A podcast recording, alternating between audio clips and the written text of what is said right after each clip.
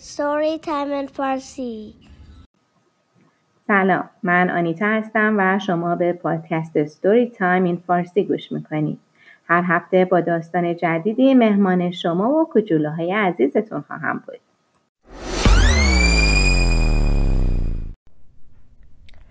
به نام خداوند جان و خرد که از این برتر اندیشه بر نگذرد. رستم و اسفندیار به روایت حسین فتاحی به تصویرگری آقای محمد رضا دادگر. از مجموعه قصه های تصویری از شاهنامه. روزی روزگاری در زمانهای قدیم پهلوانی بود به نام اسفندیار. اسفندیار پهلوانی شجاع و روین تن بود یعنی هیچ سلاحی تنش را زخمی نمی‌کرد.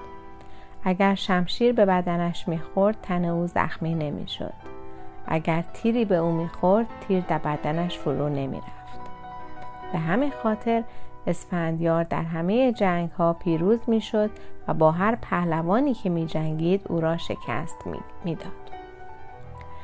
اسم پدر اسفندیار گشتاس بود. گشتاس شاه ایران بود اما به پسرش حسودی می‌کرد چون می‌دید که مردم ایران اسفندیار را بیشتر از او دوست دارند. می‌دید که بزرگان کشور و پهلوانها به اسفندیار احترام می‌گذارند. شاه می ترسید که پسرش به جای او بر تخت شاهی بنشیند و شاه ایران شود. به همین خاطر گشتاسب همیشه پسرش را دنبال کارهای خطرناک میفرستاد. همیشه سعی می کرد اسفندیار در صحرا و بیابان در حال جنگ باشد. دلش می‌خواست هر طور شده پسرش در جنگ کشته شود و نتواند جای او را بگیرد. روزی از روزها که اسفندیار از جنگ با دشمنان ایران برگشته بود خوشحال پیش پدرش رفت تا خبر پیروزی خود را به او بدهد در تالار مخصوص کاخ شاه روی تختی نشسته بود وزیرها و حکیمها و پهلوانها هم روی زمین نشسته بودند شاه رو به اسفندیار کرد و گفت فرزندم همه می‌دانند که تو شجاعترین پهلوان ایرانی تو همه دشمنان ایران را از بین برده ای اما هنوز یک نفر هست که به حرف ما گوش نمی دهد و خودش را بهتر از همه می داند. باید بروی و او را دست بسته به کاخ من بیاوری. اسفندیار پرسید چه کسی را؟ شاه گفت رستم را. اسفندیار گفت رستم که پهلوان ایران است. او که همیشه با دشمنان ایران جنگیده. مردم ایران رستم را دوست دارند. چطور به جنگ او بروم؟ مردم ایران درباره من چه می‌گویند؟ شاه گفت همین که گفتم. اگر می‌خواهی بعد از من بر تخت شاهی بنشینی باید این کار را بکنی. قسم می‌خورم که اگر رستم را به اینجا بیاوری فوری تاج و تخت شاهی را به تو بدهم. اسفندیار گفت پدرجان این کار درستی نیست. شاه گفت اگر می‌خواهی تاج شاهی را بر سر بگذاری باید این کار را بکنی. اسفندیار ناراحت از کاخ شاه بیرون رفت. در راه مادرش کتایون را دید. کتایون به پسرش گفت شنیدم پدرت می‌خواهد به جنگ رستم بروی. اسفندیار گفت بله مادر. کتایون گفت به حرف پدرت گوش نکن. چطور می‌خواهی به جنگ پهلوانی بروی که مثل شیر قوی است؟ خودت که بهتر از من او را می‌شناسی. اسفند گو، اسفندیار گفت پدرم گفته است اگر تاج و تختی می‌خواهم باید این کار را انجام دهم. کتایون گفت پدرت پیر است. مردم ایران همگی چشم امید به تو دارند. خودت را به خطر نینداز. اگر به جنگ رستم بروی جانت را از دست می‌دهی. اسفندیار گفت راست می‌گویی. به جنگ رستم نمی‌روم. می‌روم و از او خواهش می‌کنم که خودش را دستش را ببندد و همراه من به اینجا بیاید. همان روز اسفندیار با تعداد زیادی از سربازهایش به طرف زابلستان رفت. وقتی به رودخانه هیرمند رسید ایستادند و چادرها را برپا کردند تا استراحت کنند. اسفندیار به سربازهایش گفت شاه گفته است که دست رستم را ببندم و او را به همراه خود ببرم ولی من این کار را نمی کنم. حالا یک نفر را پیش رستم میفرستم و به او پیغام می دهم تا به اینجا بیاید. اسفندیار پسرش بهمن را صدا کرد و گفت نزد رستم برو و سلام مرا به او برسان و بگو تو پهلوان ایرانی چرا به دربار شاه نمی آیی؟ ما آمده ایم تا با ادب و احترام تو را به آنجا ببریم. بهمن سوار بر اسب شد و راه افتاد و از مردم آن سرزمین سراغ رستم را گرفت. گفتند که رستم به شکار رفته است. بهمن گفت مرا به شکارگاه ببرید. وقتی بهمن به شکارگاه رسید و رستم را دید تعجب کرد و با خود گفت چه پهلوان قوی هیکلی. تا امروز هیچ کس را مثل او ندیدم. اگر پدرم با او به جنگت حتما شکست می‌خورد. رستم جلو آمد. بهمن سلام کرد و پیغام اسفندیار را به او گفت.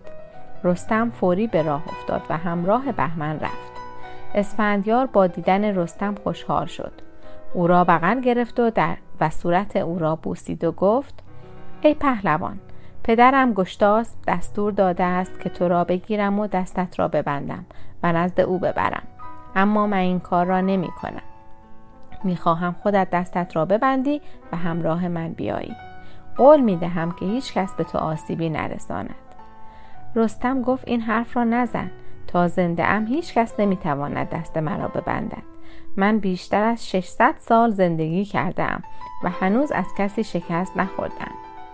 اسفندیار گفت ولی من اسفندیار روین تنم هیچ شمشیر و تیری تن مرا زخمی نمی کند. رستم گفت ای جوان بدان که پدرت تو را از کشور دور کرده تا به دست من کشته شوی.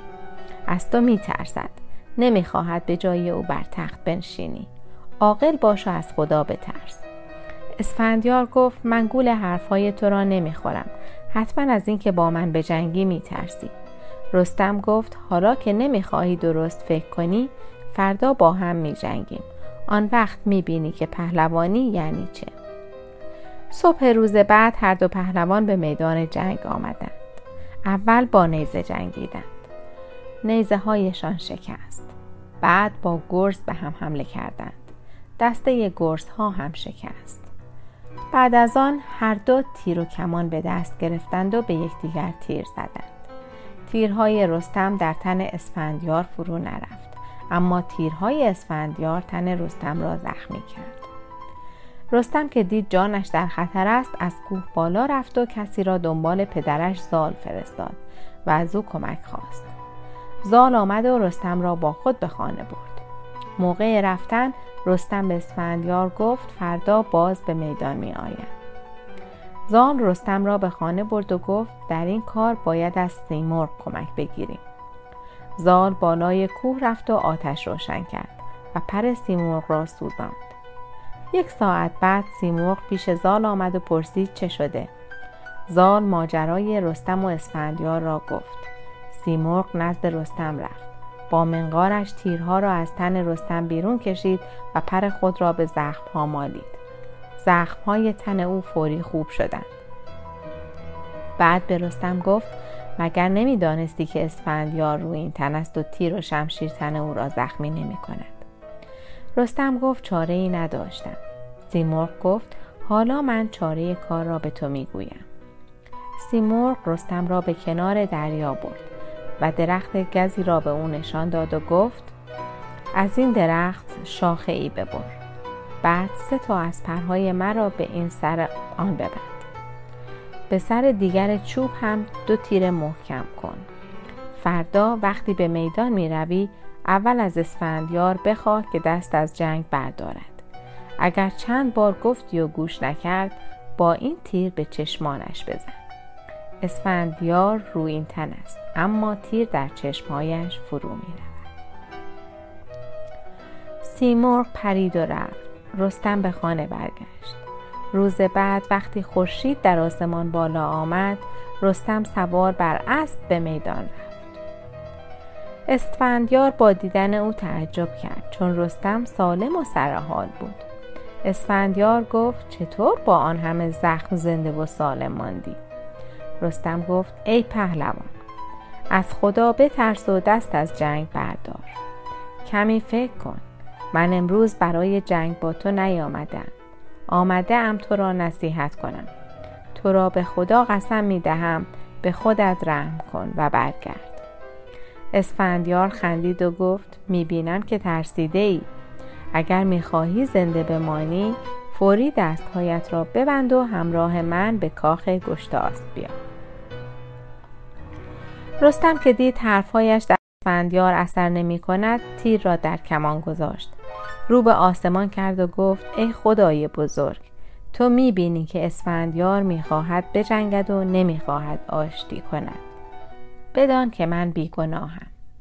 رستم این را گفت و تیر را رها کرد. تیر در چشمهای اسفندیار فرو رفت. در یک لحظه دنیا پیش چشمان اسفندیار سیاه شد و از اسب به زمین افتاد. رستم گفت دیدی چقدر مغرور بودی؟ تو بودی که می‌گفتی تیر و شمشیر به تن من فرو نمی رود من دیروز هشت تیر در بدنم فرو رفت. اما تو با یک تیر به زمین افتادی. اسفندیار بیهوش شد. پسر اسفندیار و دیگر پهلوانها کنار اسفندیار آمدند. با دیدن پیکر زخمی او ناله کندند و گریستند. بهمن گفت دیدی پدر گفتم که با رستم جنگ نکن گوش نکردی. اسفندیار گفت گریه نکن. گناه از من بود. شاید هم سرنوشت من این بود که به دست رستم کشته شوم. رستم که کنار اسفندیار ایستاده بود نشست.